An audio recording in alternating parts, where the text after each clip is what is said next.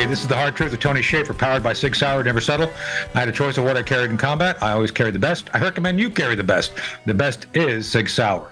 Never settle. We are on the America Out Loud Talk Radio Network, also available on their podcast network. Check us out, Project Sentinel, projectsentinel.com, .net, and we are on Facebook, Twitter, YouTube, Rumble, etc., etc., etc. So today we're joined by a Hollywood I, I, don't know what you would want to call. Bud is like the guy that's done everything in Hollywood, and, and he's written some books. So we're going to talk about one of his books today. We're, we're joined today by Bud Albright. Bud has uh, been a, a, an author, an actor, a, a, screenplay writer. I mean, he's he's done everything. So, uh, Bud, uh, we're here today. Uh, welcome to the, welcome to the Hard Truth. First off, uh, Bud, I think you're there. Well, I'm still here. Yeah. no, thank you. Uh, thank you for inviting me on the show. I'm uh, I'm uh, delighted uh, that you have interest in uh, our project. It's uh, very very good and taking off. Well, that's what we're going to talk about. So this is about a book that that you wrote called, and I'm gonna I'm gonna make sure I want to make sure I get the name right. Tony Ustra, is that how you pronounce it? Tony Cuesta. Tony Cuesta. Tony Cuesta freedom fighter, the war with Fidel Castro, and to take back Cuba. So this is um, right. uh, permutedpress.com. It's available, and we'll we'll make sure we have this out for people to go find it. And uh, uh, so you're you're a character. I can always, you know, we've we've just met, but I can tell you're a character just from from our conversation already. but this guy you wrote about is another character. So Tony, he was uh, like, a, now I'm a I'm a retired spy. So I've, you know, as a matter of fact, we talked about in the pre-interview. Uh, my Bond moment is actually in the International Spy Museum one uh, amongst other spies. But this guy was apparently a real James Bond character. Uh, uh Cuesta was Fidel Castro's college roommate and one of his closest friends until, of course, Castro moved off to start working with uh, the old Soviet Union. And uh, and apparently the he did not he was not a fan of communism, which is a good a good thing. So, uh, but you you basically talk about uh, Tony and his freedom fighting uh, background and work in your book. Is that kind of an accurate description of, of, of what your book covers? Well, basically, basically, I fell into this quite by accident in the 1980s. Quite mm-hmm. by accident. I mean, nobody gets on a plane and says, "Geez, you know, I think there's a movie down there. I'll, I'll go down there and uh, go to Little Havana and sit down and ask the guys playing checkers if they know Fidel Castro's most dangerous enemy, Tony Cuesta. Uh, you don't do that." But I had an introduction, yeah. believe it or not, by an ex, an ex-Black Panther by incident who wrote on an envelope uh, on a, a, matchbook cover a 305 number. And he said, if you're interested in meeting the real interesting story in Miami, and the man that uh, I was uh, talking to, the Black Panther, was the first U.S. citizen to hijack a U.S. airliner over U.S. airspace March 6, 1969, from New York to Havana to uh, uh, Miami to Havana, Cuba. Yeah. Uh, he had a ca- kangaroo trial in Spanish. He didn't understand it. They put him, gave him 30 years in prison. And uh, he was in there. He wrote a book called Hijack. And uh, that was out. Anyway, he knew Tony Cuesta. Yeah. And uh, so I came down to Miami and I met Tony Cuesta. He was blind and disabled. Uh, he made 33 daring clandestine raids on Cuba. Yeah. Uh, some in broad daylight, and he was a tall, six foot four. Uh, he went to school with uh, Fidel Castro. They were the two tallest students at the University of Havana at six three and six four. Good looking guys. Uh, Fidel Castro wanted to be a baseball pitcher and studying law. Tony Cuesta was a Cuban Olympic swimmer. And uh, two tallest students, six three, six four, and they uh, spoke English. They went back and forth to Miami and hung out and chased the women on uh, Varadero Beach in Cuba and came over here and hung out at a place called Centro Vasco. And uh, Tony uh, uh went to the hills with uh, uh, Fidel Castro and Raul and Camilo and Che Guevara.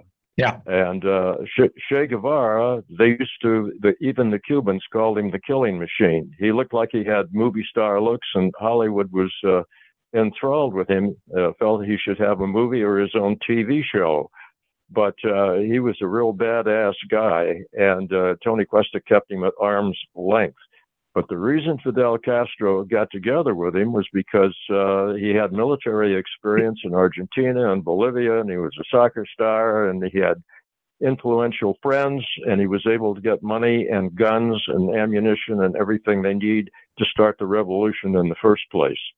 And Tony went to the hills, and he right. was up there with him. And when they overthrow overthrew Cuba, uh, this is all, all, in the book. Uh, all of the names are exactly true as it happened, and I was privy uh, to his uh, when he passed in 1992. I was privy to his uh, his uh, memoir, his tapes, and all of that. And it, it, it is a book that really should be in the in the schools because it it uh, it straightens out a lot of the controversy here and there and who did what and why. And as Tony Cuesta told me, he said, well, he always called me Mr. Albright. He says, Mr. Albright. He said, I'm not only at war with Fidel Castro, I was at war with the Kennedy administration, especially Bobby Kennedy. I was at war with the CIA. I was at war with Allen Dulles and Richard Bissell. I was at war with everybody, J. Edgar Hoover. He said, I had my hands full. Uh, and uh, it's uh, it, it's incredible. He made 33 daring clandestine raids on Cuba, some in broad daylight, uh, which were stunning. Couldn't do that today. They would uh, have uh, fishing boats at the time until they got their own boat, drag offshore power boats about two miles off the coast of Cuba, and then they would come racing into Havana, Cuba, uh, uh, uh, the the bay, Havana, and into the bay down to the end, and come back and shoot the hell out of everything and blow things up and everything else.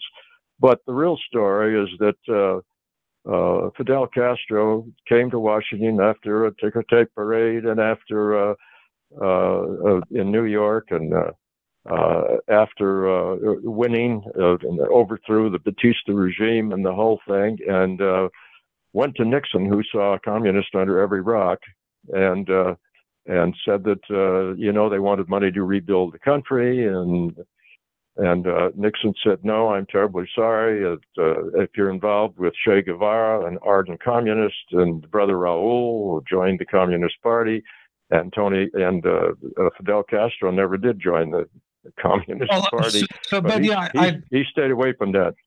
I'd like to break that down a little bit because you mentioned that, that they all were off in the because I think people it sounds like this gives important context to the era because one of the things that's notable is that uh, as you mentioned they were deposing a, a dictator essentially uh, and uh, absolutely most people weren't against that I think even for the most part you know Eisenhower and Nixon you mentioned Nixon they weren't completely mm-hmm. unhappy with that now Batista was a was a pretty pretty brutal guy.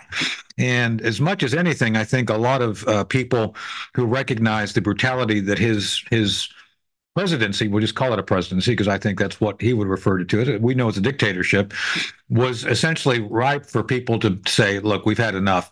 And so Fidel Castro and company, to include Tony uh, Castro, Questra, I mean, they all were, can I say, given kind of a a, a green light from the West to kind of take out Batista? Was is that an accurate way that you've you've come to understand the situation?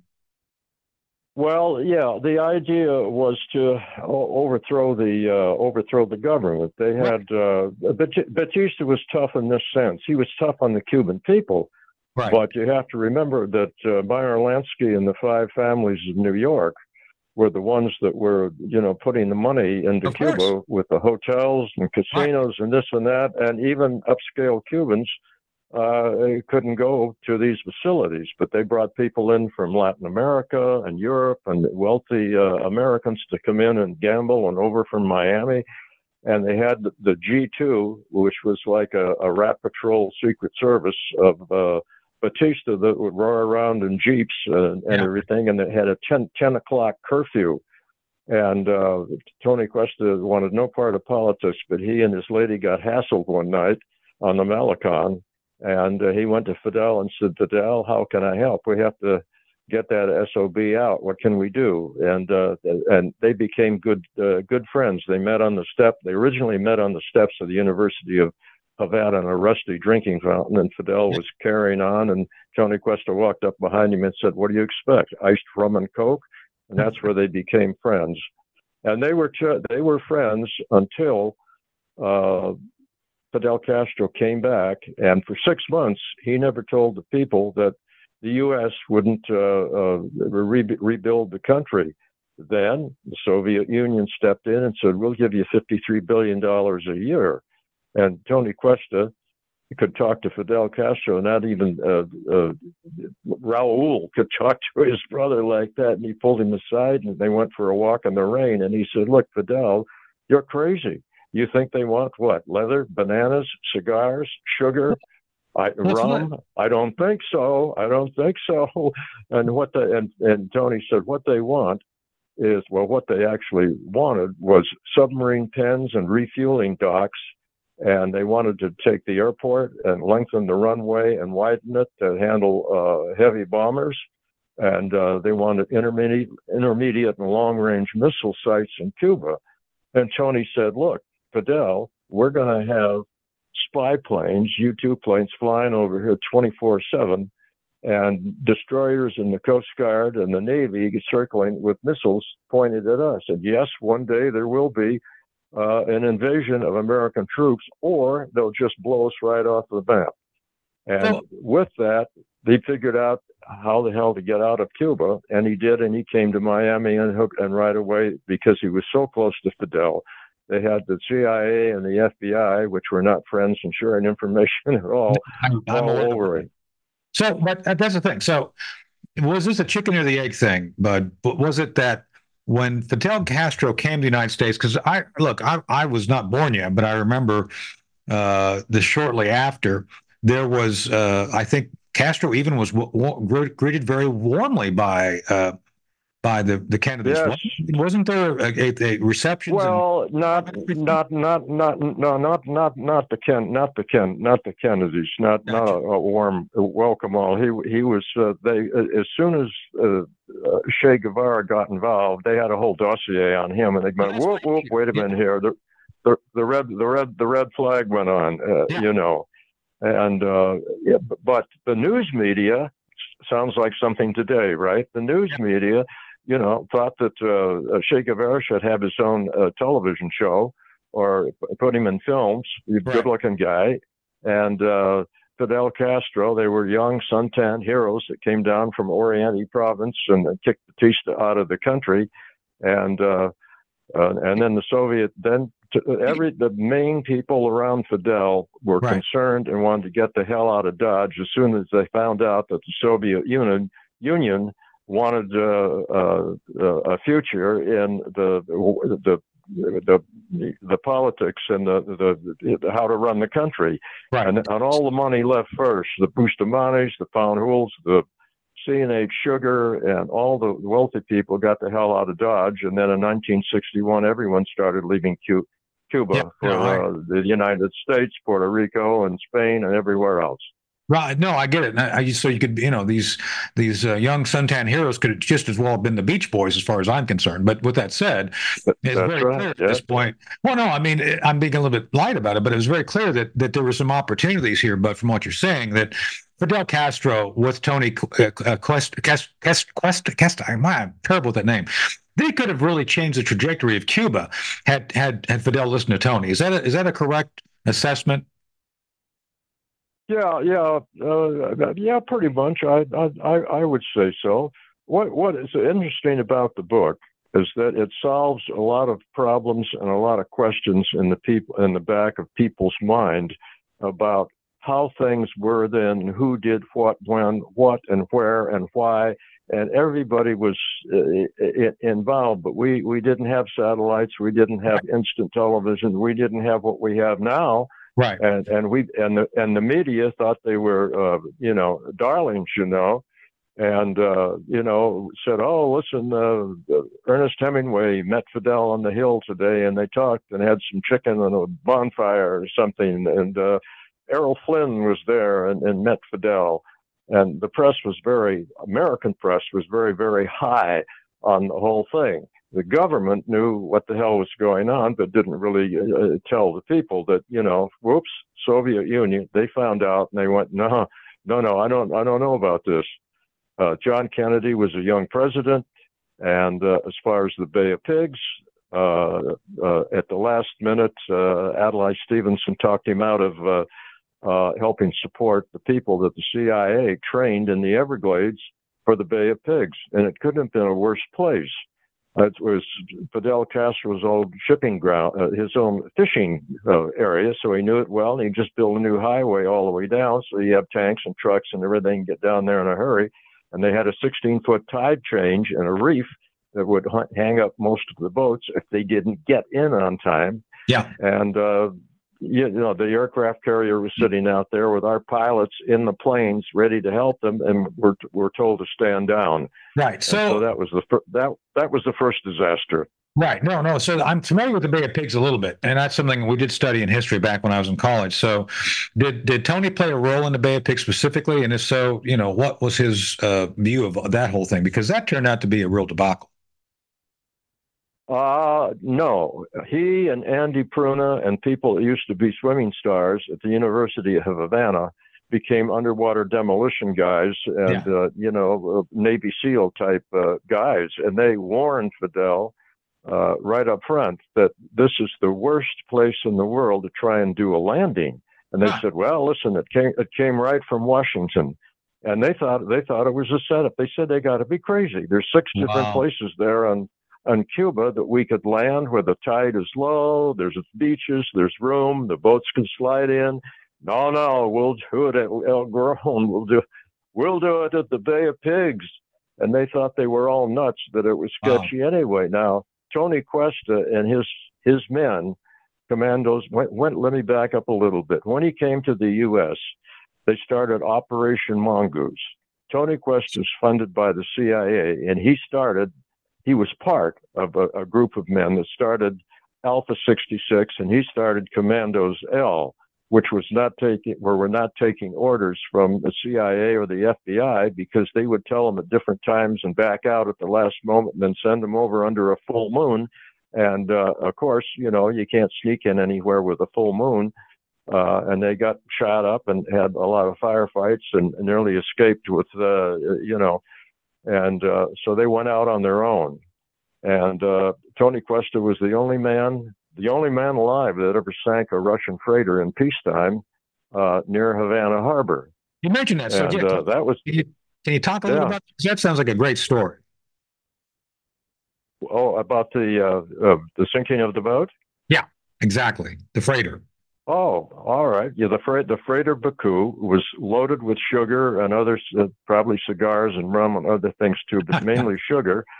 And they they came roaring in in the middle of the night with their boats. Uh, came around and they stopped at the stern of the boats and, and, and men didn't know what the hell it was on the on the on the uh, on the freighter. They were looking over the side. What's the commotion with the boats down there? and they took a 50 pound charge of uh, uh, a magnet. uh Uh, there's a name for it, but anyway, they stuck it against above the water line, uh, 50 pounds of the charge of C4 or something, and yeah. took off barely, barely, and the damn thing blew up and put a 10 foot hole in the boat and sank the boat right there, right then and there on the spot. And and they and because of that, Tony Cuesta and his men in 1963 uh, I think it was April 1963, came out uh, uh, in uh, Life magazine on a whole big story of the uh, anti-Castro uh, freedom fighters trying to take on the Soviet Union, Fidel Castro, and they raised so much hell that Tony Cuesta was called to the Fontainebleau Hotel one morning, and uh, uh, the station chief at the time in Miami for the FBI um, his name Davis. That he just went by the name of Davis. He said, "Look, Tony, put on a sport coat, open shirt, uh, put on your good shoes and a nice pair of slacks. We have a meeting at 9 a.m. Don't be late at the Fontainebleau Hotel." And they went over there and they went up in an elevator all to the top floor. Frank Sinatra was down below in the boom boom room singing, and they walked down this hall. Uh, walked down this hall with double doors, and they walked in and sat down with 360 degree view in the most expensive uh, place in the house, and they sat there and had some coffee, and all of a sudden the door uh, door opens up of another suite, and Bobby Kennedy walks in, ah. and he said, uh, he said, Mr. Cuesta, he said, don't think Jack and I are not uh, uh, uh happy and, and, indicted to you people for uh, for doing what you're doing, but really we can't start World War through World War Three over sinking freighters and blowing up Russian material over on Cuba. And eventually, they, the Kennedy, Kennedy administration, confiscated all of their boats and armament and guns and everything else. It was them. So, so that's a great. I wanted to bring up the the Kennedy assassination, and this is a good way of bringing it up because it's very clear that the Bay of Pigs decision was a bad one. Uh, I mean, uh, clearly, Bud, and everybody knows, everybody who studied that, that was the worst of all worlds. And it's great that Tony and and and his folks were wise enough to say this is stupid, and God bless them for for having recognized that. But it sounds like at some point the policy, the anti-Cuban uh, uh, policy, and those involved were essentially being shoved aside by the Kennedys. Is is that accurate from your uh, your research? Very, very, very, yeah. and so very. Was it was it to the? I can, I can I can tell I can tell you what I can tell you, yeah, and please. what the, uh, the the what the publisher uh, Post Hill Post Hill Press Knox the uh, relatively conservative wing of Simon and Schuster they have a, the lawyers that go through your manuscripts and everything, and they I, they I, call. I'm a published writer too. I'm a New York Times bestselling author. Yeah, yeah. Process. Yeah, they, they they called they called me on the phone. They said, okay, if we change this word and eliminate this one line, everybody is safe on this. Yeah. You can innuendo, you can in, innuendo right. all all you want, but innuendo, leave it at that. Right. You know. Yeah, so, you have to uh, about uh, definitive definitive characterizations that you state factually versus actual speculation. Is that right? Is that's what they kind of ask you to do, apparently. Let, let, let, let me let, let me clarify this, and you can yeah. you can vision all this. But this all is all true. If a 13 year old, if you bought a BB gun for a 13 year old, you would have a knock on the door by the FBI if you were Cuban, and they would say uh, what are you doing with uh, you're buying a BB gun for your 13 year old boy? Are, are you uh, uh, brainwashing or training the uh, the kids with BB guns? You know, and Tony would say, you, you know, he couldn't believe it. Uh, yeah. you, you, know, so what what I what I'm trying to say is that all of their guns, all of their information, all their boats, everything came out of New Orleans. Yeah. Well, that goes they back. Couldn't, they couldn't. Yeah, yeah they couldn't buy squat. Parts of the story, then, which obviously we we would recognize that overlap with um, other figures within the JFK assassination constellation. Is that is that accurate? I mean, it was it was kind of a constellation. It sounds like Tony was part of. Uh, I asked him one time. We were sitting around having a glass of wine, and I asked him one time. I said, Tony, I said, uh, "What do you know? What do you know about the Kennedy uh, Kennedy assassination?" And we were very good friends at the time, and we talked about everything, you know. And he took a sip of his wine and looked out to sea off the sun deck, and he turned to me and he said, "Well," he said, "I wasn't anywhere near that at all." He said, "I was on the island of uh, Anguilla or whatever it is, that little island off of Cuba, with my men. They had trouble with their boat. They had to go ashore, and they used to bury things in the sand." And uh, ammunition and stuff and plastic and cosmolines. And then, you know, and he said, no, I, I wasn't anywhere near that. That was quite a shame. Uh, sorry to hear about that. You know, you know and that's, I, I didn't pursue it any further at all. Well, it's interesting though because I mean I, I, don't want to get you in trouble with your publisher. Obviously, I'm I'm very sensitive to that sort of thing. But it seems to me that that um, the whole Cuban community really went against the i mean a lot of folks had motivation here to go against the kennedys. And i don't want to make this about jfk i want this to focus on tony. But it seems to me the, the cuban community the, the mafia uh, there was a number of powerful organizations that just weren't happy with the kennedys one way or another. And it seems to me that tony may have had a, a fairly good maybe if he wasn't involved he, he may have had a good understanding of kind of how things were unfolding. Would that be accurate uh, yeah, I, am sure that he knows a lot more than uh, than he uh, ever cared to uh, tell me. He, he, told me a lot about Fidel and Che and and and the the uh, FBI and the CIA and the you know different the problems they had with with them, warring among themselves, and then they would lay it all on the Cubans, you know, and they'd it was always asked backwards. Uh, you know, it was it was very difficult. So Tony said, "Screw it! I'm going out on my own, create Commandos L, and we'll do things our way at our time that we plan at the right time at the right place." And he was he was more than successful. But that's, back up just back up just a tad at the back. We'll have to, well, we're coming up to break. We want to continue that conversation in part two of the show because this is a great place to leave it because the very thing you're talking about, Bud, is what we want to talk about is kind of how this is noteworthy and and something important enough for a, a, a, show. So we'll, we'll pick it up on part two of The Hard Truth. Uh, we're taking this quick break. We'll be back uh, just right after this, uh, continuing our conversation with Bud Albright. We're talking about his book uh, regarding Tony Cuesta, freedom fighter, the war with Fidel Castro, and to take back Cuba. So we'll be back at this break. Stand by. Who's got time for a nasal invasion messing up your lifestyle? Crush those nasties before they become a problem. For a limited time, when you add the new Cofix RX throat spray to your order with the coupon code OUTLOUD, you'll receive 20% off the entire purchase. Go to AmericaOutloud.shop. That's AmericaOutloud.shop and use coupon code OUTLOUD. Use CoFixRx because it works. Spike proteins help viruses enter into your cells, disrupting your health and your well being. Global Healing's Foreign Protein Cleanse detoxes your body of spike proteins, which allows your body to repair from within, supporting your immune and respiratory systems and regulating your inflammatory response. Formulated by Dr. Edward Group and by Dr. Bryan Ardis, Foreign Protein Cleanse targets and detoxes spike proteins in the body. Go to AmericaOutloud.shop and get 15% off using the code OUTLOUD.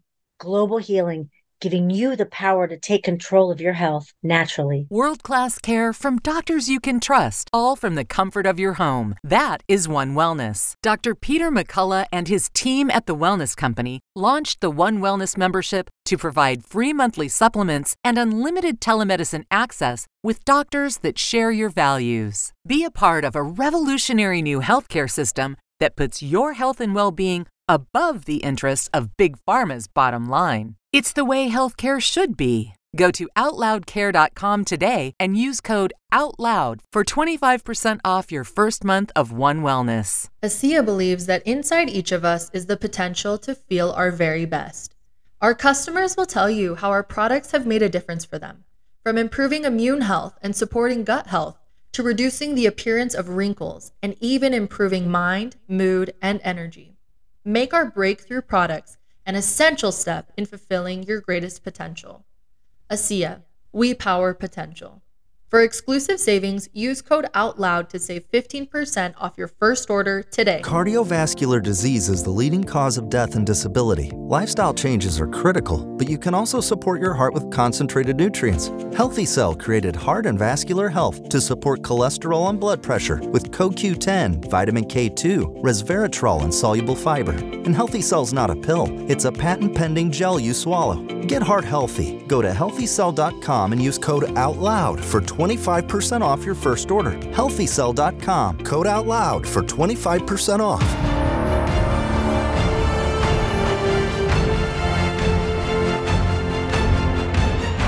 Well, the year 2024 must be the year of the Patriot, and AmericaOutloud.news will equip you with all the information you need to give new meaning to the words Patriot Act for our actions always ultimately define our words. Now is our time, my fellow Americans. America Out Loud Talk Radio. Liberty and justice for all.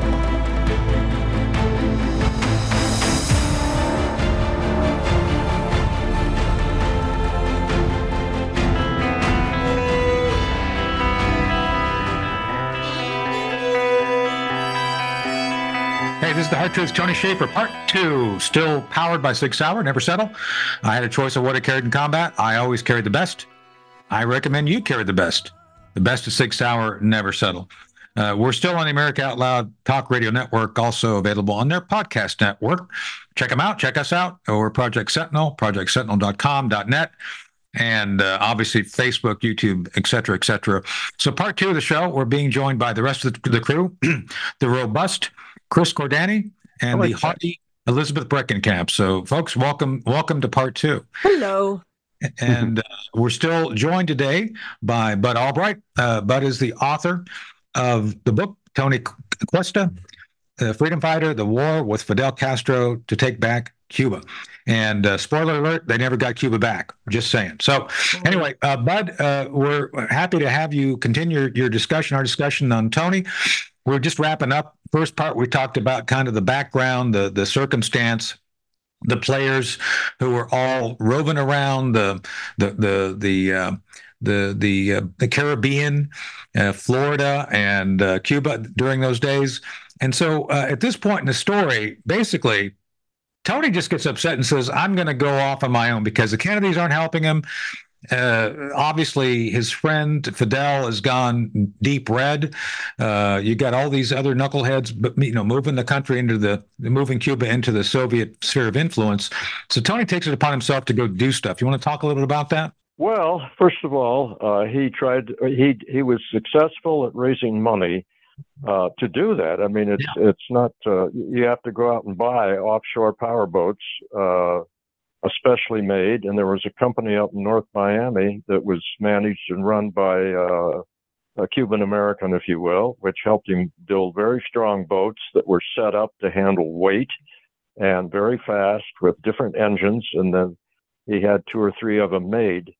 And uh, with that, they would be drawn out of uh, a base uh, in Key West or Marathon Key, and they would be towed by sport a sport fisher or eventually an old boat that the first their first boat happened to belong to the Kennedys, believe it or not, uh, that was purchased up in uh, Palm Beach. Yeah. Uh, Tony Tony Cuesta uh, had an affair with the daughter of a terribly, terribly wealthy man, and he was involved politically. Uh, knew Jimmy Carter personally during that particular era and lived in the old Rockefeller home on Palm Beach Island, which was pink, with pink with a white tile roof. I've been there to see the place, the location site, and she, uh, this gorgeous daughter, uh, met Tony Cuesta when the Cuesta and his top men came up to to there to uh, to try and, and raise money. Um, I just heard a beep, which uh, I might have to. I might have to uh, charge my uh, cell phone here a little bit. Wait, we'll uh, continue but, to go if we uh, can. But yeah, to that point. So I think this is what what basically we've gotten to now is the fact that that your book illustrates the kind of the, the James Bond aspects of his life after all of this intrigue well, was yeah, decided to they used, they used to call they used to call they used to call him the James Bond, and uh, it's Cuban history uh, Barnes and Noble and uh, and Amazon gave me five stars right from the gate. It's getting terrific reviews, and uh, we spoke uh, recently in Coral Gables uh, last Sunday, and uh, that was a success. And the Cubans there, they came up to me, and I did this. My grandfather did this, and my father did this, and fathers and grandfathers, you know. But this is marvelous for young people to understand what really yeah. went on what really happened between Cuba, the United States, and and yes, there was. Uh, uh, you know, there was, uh, like you said, there was so many different.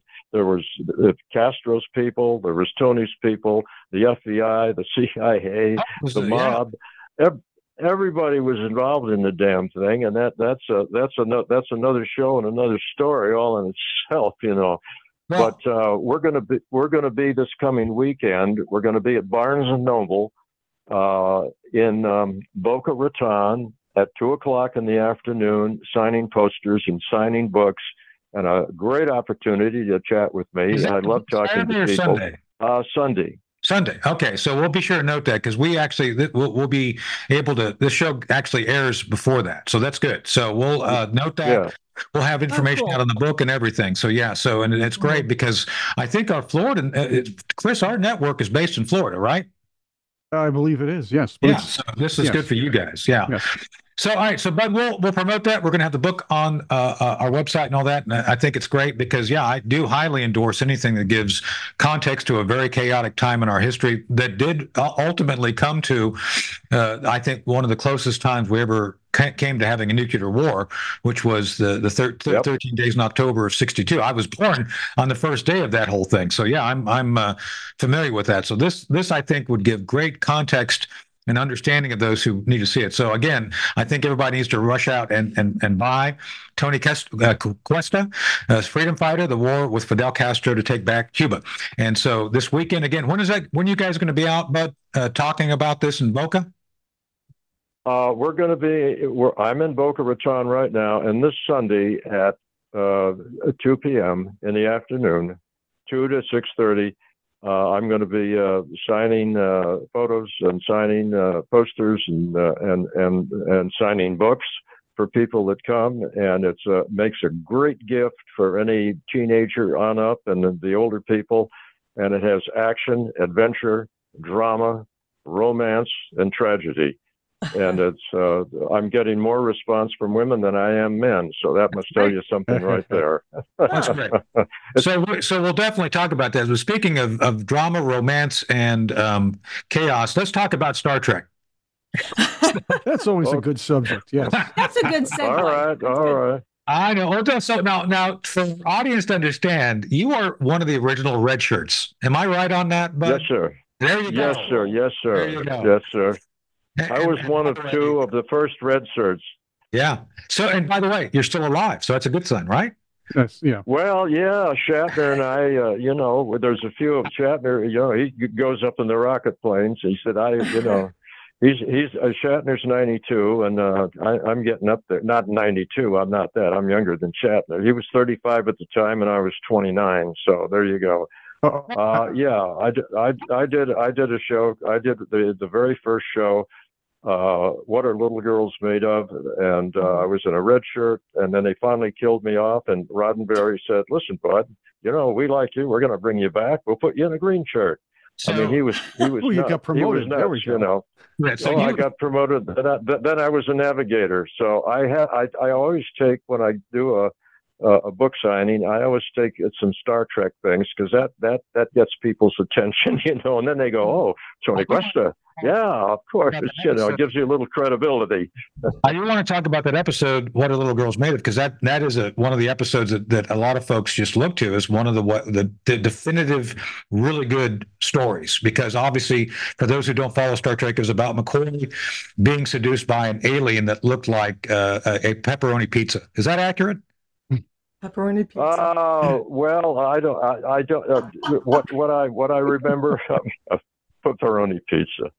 Uh, what I remember of it is is that. Uh, um, Oh, that uh, yeah, there was a, a, a fellow named Ted. Uh, what was his name? Uh, Ted Cruz. Ted? No, what? Not Ted Cruz. Bundy? No. Uh, Ted. Uh, Oh. uh, Hey yo. Hello. no, he, he was he was seven foot tall. He was seven foot tall, and he ended up killing me. His hands were the size of a, a baseball mitt. He's long past. He was a, a wonderful, very gentle guy, but he uh, he's the one that killed me in the show in the red shirt. oh, Oh, okay. I got what you're talking about. So, so basically, um, you're talking about uh, he played Lurch, didn't he? Uh, he no, I, I no, he he he had an, he had another name. It it wasn't it wasn't that. I can't remember at the, at the moment. Um, After rem- it was 50, 58 years ago, you know that the, all, all of that happened. anyway, the big the- uh, obviously is that the, the whole production of Star Trek was uh, extraordinary for the time. So you were there and you were a witness. So tell us about how th- you mentioned in the pre-interview, uh, Bud, that this was one of the first four shows that uh, Mhm. color back in the was 60s. so yeah, Yeah. Oh. right. So it's about how controversial that was and, and the, the, the kind of the atmospherics because it, it, people don't understand how cool this was. Ted Well, Cassidy. it was cool. The, the, the co- Thank you, thank you. You're refreshing me here, Ted. That's right, Ted Cassidy. Yeah, Ted Cassidy was supposed to throw me down a well, and they wanted to drill a hole in the floor and uh, throw me down the, in the the soundstage floor. And when the, the people running the studio said, "You wanna you wanna what? You want to cut a hole in the floor of the of the of the uh, of the of the biggest soundstage we have that came from the Cecil B. DeMille silent pictures?" I Yeah. don't think so. First of all, we don't know what's down there, and we don't want to know. So nobody's cutting a hole in the floor of, of stage nine at Paramount Studios. So anyway, Ted Cassidy broke my neck and uh, killed me in the in the in the first one. Well, at at least you didn't sh- send up, stand up, uh, show up like, uh, like Piker. Is it is Captain Pike later in, in a wheelchair? You know, you d- you didn't have that at least. So Uh, Well, a, a couple of interesting notes. Uh, In the, the first day I went over there, I couldn't believe the set. Uh, it was absolutely incredible, and NASA was there at the time, and the whole thing like that. And things that, if it could go wrong, it did go wrong. I remember standing on the soundstage there, and behind me was the director and uh, Leonard Nimoy, Yeah. and they were talking. And I remembered Leonard Nimoy. This was this was the the the, the, the interview day. I mean, could, you know, where the other people like me came over there, and I remember Leonard Nimoy saying, he said, "What the f do you want to do with my ears? Oh no. what do you want to do with my ears?" And the rest is legendary. The rest Yeah. the rest is legendary. And one time there was, uh, I know, doing a show, there was a uh, there was a door there, and uh, there was a, a big actor named Malachi Throne from Universal. He worked with Bob Wagner on It Takes a Thief, and he's over there. And he said, "Captain," he said, "I think he's right here behind this door. We'll look now." And he reached up and he grabbed the handle, and it came off in his hand. And without a beat, he looked at Shatner and he said, "Who the hell built this ship?" And everybody fell on the floor, and it shut down for 30 minutes while people were screaming. It, it and it happened all the time. Lights would go on when they shouldn't. And when you think about it, when you look back, uh, you know, who would send up in space all those good-looking women with miniskirts on, and no seat belts, and no seat belts or harnesses on any of the chairs, and every, everybody could walk around real casually in a space anything. You know, it isn't that smooth. But listen, people bought it. They bought the actors. They bought the movie. Uh, I mean the uh, the whole the whole uh, show, uh, and it it eventually it took off, but it took off slowly. But when it went into to uh, syndication across the country, it got uh, uh, an older generation and uh, a younger generation too, and then it went into 60 countries in syndication around the world. Wow. And uh, I still I still get uh, out of all the things I've ever done, uh, I still get oh maybe uh, oh, three, four, five, six uh, letters a month from uh, like uh, servicemen that were five years old or something on uh, in uh, the- you know the Straits of Hormuz on a destroyer or something. Send me letters, a Star Trek fan, and the whole thing like that. And uh, it, it, it's really it, it's moving. I always shake my head on that. That that Star Trek, what little I did in it, uh, really made a lot of noise. Not not me, but I mean the first four seasons was that more uh, was uh, you know Bill Shatner and uh, Leonard Nimoy and uh, all the original people were alive and well and everything, and, and so many of them went on to have their own shows, become writers, directors, producers, authors, whatever. So that that's the good part. And anytime there's a show, uh, a reunion anywhere, they're usually in Las Vegas at the Bally's or Rally or, or Rios or something like that. They're always interested in the early shows. And boy, people come up to your table and you know they break into tears because they remember watching the shows with their their parents and their kids and and everything like that. It's it's really quite moving, you know. So That's funny. So you think Will Shatner gets uh more fans than Wil Wheaton? Wil Wheaton, uh, Ensign Crusher, uh, uh, often called the most annoying character in the Star Trek uh, universe. I think so. I, still go with Captain Janeway on that one, but that's a different story. He was so story. for a convincing as being day. annoying. What I do have is something convincing, though. It is time for Tony's Takes, and Tony's Takes is powered by Sig Sauer. Yes, it is that time around. So let me start. All right. And uh, I'm I'm getting hot takes from everybody. And of course, uh, Bud, let's hear some from you as well. Let's Bud. start here. Tony's takes. Okay, once again, powered by Sig Sauer, never settle. Shuttle. The Mayorkas impeachment did not go through earlier this week. But a Utah, a savvy Utah representative changed his vote from yay to nay in order to call for a motion to reconsider. That Mhm. means the door's open for a revote. However, what are the chances this will actually go through the next time? Well, I think it depends, Chris, on if uh, Superman is able to get uh, the kryptonite uh, away from uh, Lex Lu- Luthor, because you know that- that is actually the secret identity of Mayorkas. He is actually Lex Luthor. I don't know if you knew that. I thought Lex Luthor was a genius. Well, he's he's he's not. He, he didn't get impeached, did he? Oh, there we go. Yeah, I guess he is smart enough to get out of that one. I, Lex, uh, Lex Luthor was by all, uh, he was an, an amazing We villain. lost. think about this. He, this guy's an amazing villain. The man was, um, uh, he he was a regular human. Okay, he didn't have super strength like Superman, but he was the one guy that could always get under Superman's skin. That could even defeat him at times. So here's one for you, Chris. Who's a bet better Lex, Lex Luthor? Uh, uh, uh, the guy that played in House of Cards. Um, oh my God, I'm having terrible time with names today. Um, uh, uh, oh my goodness, why am I having senior moments, Chris? This is terrible. Oh, So we uh, we need some memory enhancement there, I, I guess. man, I do. So no, we had. Uh, um, God, he he played. Uh, I can think of all his characters. I can't think of his name. So uh, we got the guy that played uh, Pappy in uh, The French Connection, Pappy Doyle. Right.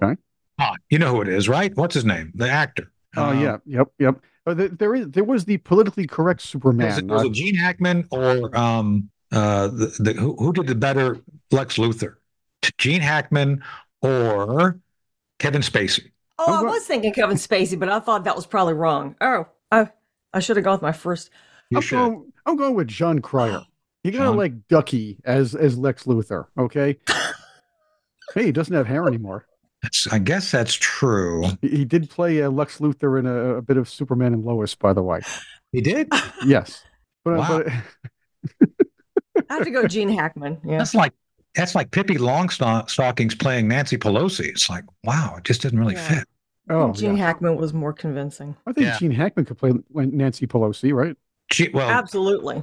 now that Absolutely. he's, he's that old, I guess. Yeah, you could put away the vodka like Nancy does. Just saying. So oh, that's gotta hurt. All right, You here's have to another just one. lift up the eyelids and glue them, you know, Yeah. like she has. All right, let, us get Tony's takes on this one. President Biden said he recently met with dead former French President Francois Mitterrand. He did. So is Joe Biden a medium or mentally checked out? So I Could no, he be both? he sees, he sees dead people so it's good. And, and i think that uh, he also had a conversation with uh, the late uh, uh, madeline monroe. She he, he she, she told him all about the kennedys. That's why you know he's so well informed and i think uh, he also had a, a, a brief meeting with fdr who told him all about how to do in, the uh, internship the internment of of um, of uh, Americans. Since you know they did the Japanese Americans. He wants to expand it out next time. So you know he Hey. Joe Oh, is well versed in talking to the dead. Yeah, they did Italian Americans too, you know. When when, uh, when when Roosevelt was president, he interned Italian Americans. And that was a mistake to let him out. That's right. Oh my God. but nobody ever talks about that. So we Italians have to rise up here. That's a solidarity. That's what I think. Friends at the top- Solidarity. Besides you, you're great, but I've got some other great friends: Tony Zinni, John Tampone. Um, who else? There's some other really great Italians that I've uh, had the pleasure of knowing. I don't. I didn't know Frank Sinatra. Did you know Frank Sinatra, Chris? No, no, no. I didn't know him. No, I You would should, have would, would have right? liked to have sung a duet with him, Yeah. but I would have stank. That's a different That'd be fun. Be like a one hit wonder. Hmm. One Wonder. That's right. I'd probably ruin the song. That's that's the problem. Oh, all right. Here's another one. Shortly after a meeting between Biden administration and Mexican officials reaching an undisclosed agreement, like you know, those undisclosed agreements between Mexico and the United States, Mexican immigration and law enforcement officials began to round up immigrants Yeah. along the you know, along the country's northern border. As you notice in January, the uh, the influx was cut a bit.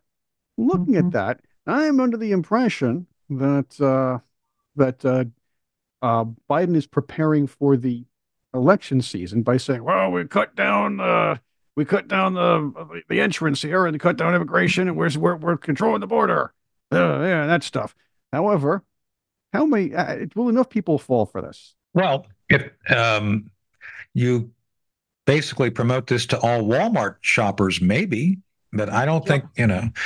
I, I, don't think most people. No, I don't think so. I mean, um, I, I if you look at the interviews over the last 24 hours, and Joe Joe Biden is being called out for his saying the border crisis is all because of Trump. Oh, I saw like, that yesterday. Yeah, really? He's an idiot. It's like, yeah, I don't, I don't, you know, I, it goes back to that. I always, I love the Princess Bride, and I always go back to that um, scene. I don't think you understand the meaning of the word you're using.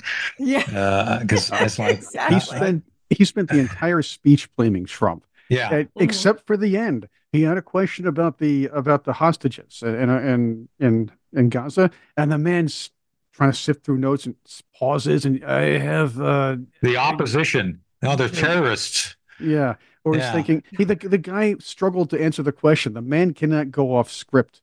He's going to be hidden in the basement most of the year, trotted out for a couple of victory laps, and then brought right. back down again. No, that's why they didn't. They're not letting him talk at the Super Bowl. I'm sure that CBS would have softball questions for him, or ABC. I think it's mm-hmm. CBS, whoever it is, would do softball.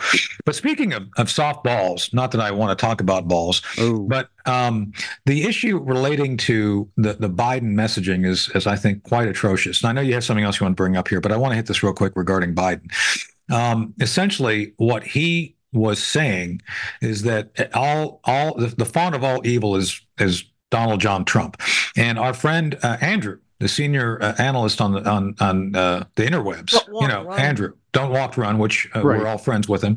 I had a long, cool. by the way, we had an hour long catch up session on the phone the other day. Greg, Andrew, lo- love you big. You're, you're a great guy. We love your content. We'll have you we're on fans. back again real we're soon. Fans yeah, we're huge mm-hmm. fans. His last video had Joe Biden just saying the words Donald Trump. I think wasn't like every time it's like it's like just uh, every time he's ever mm-hmm. it's like Donald Trump, Donald Trump, Donald Trump. We watched it again last night. It, it was like twenty two times yeah. in like the span of like five or ten minutes. It's yeah. unbelievable. We keep yeah. pausing it and going back and just laughing hysterically. It's like well, his, his lines he's just pathetic. He's yeah, so his, pathetic. His lines are Donald Trump and MAGA Republicans, the MAGA Republicans, extremist, and and uh, they're not your they're not your father's Republicans. And, and, he's he's pushing that message, and people are falling for it. I and don't even know anger, how. Like he's so upset. Oh, he, he uh, whispers and gets angry. I don't think they're falling for it, Chris. I, I, look, I live in a very rural community down here in North Carolina, and a lot of folks who you would not normally think of as Trump supporters, I don't necessarily think they're going to support Trump, but they're fed up with Biden, and right. I, I, don't think Biden's going to have the support he thinks he does. Oh, so. Oh, Biden got the anti-Trump vote. It looks like Trump's going to get the anti-Biden vote. You mentioned the Super Bowl, right. Tony. You mentioned the Super Bowl. So I here did. it is. It comes oh. this weekend. I don't really care if Taylor Swift is there or not. I'm not a big fan. I don't really care, but she's going to get a lot of camera time. I get it. Mm-hmm. But I, right. I would rather see the kid whose parents are suing Deadspin for that defamation mm-hmm. in the, in that fake blackface scandal. Yeah. I want to see him get free tickets and lots of camera FaceTime, but in full team colors makeup. What's your take? That'd be great. Well, I hope he does. I hope he does. And by the way, didn't did wasn't Taylor Swift uh, Milli Vanilli in a previous life? Wasn't it? I could swear that was her. So, but no, I. Yes, I mean, come on. She, they, they kind of, you know, it, it, it, could be her. It could be her. So anyway, no, I think uh, the kid deserves whatever he gets, and the, the, it mm-hmm. deserves a full uh, full apology. The, the, NFL could do it do itself uh, very well by uh, acknowledging that this was a wrong that they're going to help right, but mm-hmm. I doubt no, it. Unfortunately, not a chance. So no, not a chance. I don't not think the NFL will, but that would be cool. so. I like that well, idea. Just yeah. for the record, I'm not watching the Super Bowl. I, I have not watched the Super Bowl since um, I think the NFL went woke about 10 years ago. I'm just, I have no interest. So if, if you all love football, go knock yourself out. Nobody's saying you shouldn't do it. But, you know, for me, uh, you know, I, I'm, I'm, I'd, I'd rather go out and watch reruns of uh, my, my three sons or Marcus Welby MD or something, you know. I'm, I mean, I'm a, I'm a Giants fan, so usually around week six or seven, it's back to hockey season. Well, we're going to a, a Super Bowl party only because I like the party part. I don't really care, but since it's the Chiefs, Bob uh, does care. Because well, good for him. Well, good for Bob. You know, and by the way, I mean, if uh, a little hint on that, if you take several shots of Jack Daniels, the parties go faster. Just saying. So, you know. I think so. That's Nancy Pelosi's advice to you. That's right. if, you could, you could, you could be Nancy Pelosi's spirit animal and have a bottle of vodka. That would be good. So. Oh, that's her spirit hurt. animal would be the what? The the viper? Oh, the crypt keeper. That's right. Now. Oh yes. So did yeah, you hear about it? My one, I know we got to go, but you you heard that Nikki Haley lost against a, a, a nondescript candidate, like a generic candidate in the uh, in the Nevada caucuses, right? Apparently, it's like, uh, yeah, we'll take anybody. She got the, the, the, basically none of the above got 64%. She got 31%. It's like, okay, that's a that's oh a my gosh, nice I job. that one. But Nice she did job. she did carry uh, uh, groundhogs and garden gnomes. So she she won the garden home and garden gnome and uh, ground. So rodents and uh, garden gnomes love her. Just saying. Uh, I guess nice. I guess uh, sand uh, sand crabs and scorpions didn't uh, like her that much, did they? No, the scorpions went for for Harry Reid's grave. I don't know why. You know. Oh, I guess groundhogs need love too. Well, on that note, on that note. Well, we got to go. Thank you all for joining us for another Hard Truth. Uh, we had uh, uh, uh, Bud Albright on earlier. We went through his book. Uh, I hope you all check it out. Tony Cool. Cuesta. Freedom fighter, uh, the war with Fidel Castro, and to take back Cuba. Uh, hopefully, we'll talk more about him at uh, this at some point because he had some great Star Trek stuff. Chris, you ought to have him back just for Star Trek stuff because I think it'd be a great, a great thing. I want to talk more about the shows and stuff like that. So, um, we're in. Hey, the man was a great stuntman too. Yeah. Well, we didn't even get to the stuntman part. I- That's I- right. He did. He didn't even show us anything. Wagner, Robert he didn't. He didn't jump off anything and break his foot for us. It's terrible. So maybe we'll him Oh. back to do that next time, right? It. That's right. So we've been joined by Elizabeth Breckenkamp, uh, Chris Cordani. Uh, we are signing off. Thank you for being here. We'll see you again next week.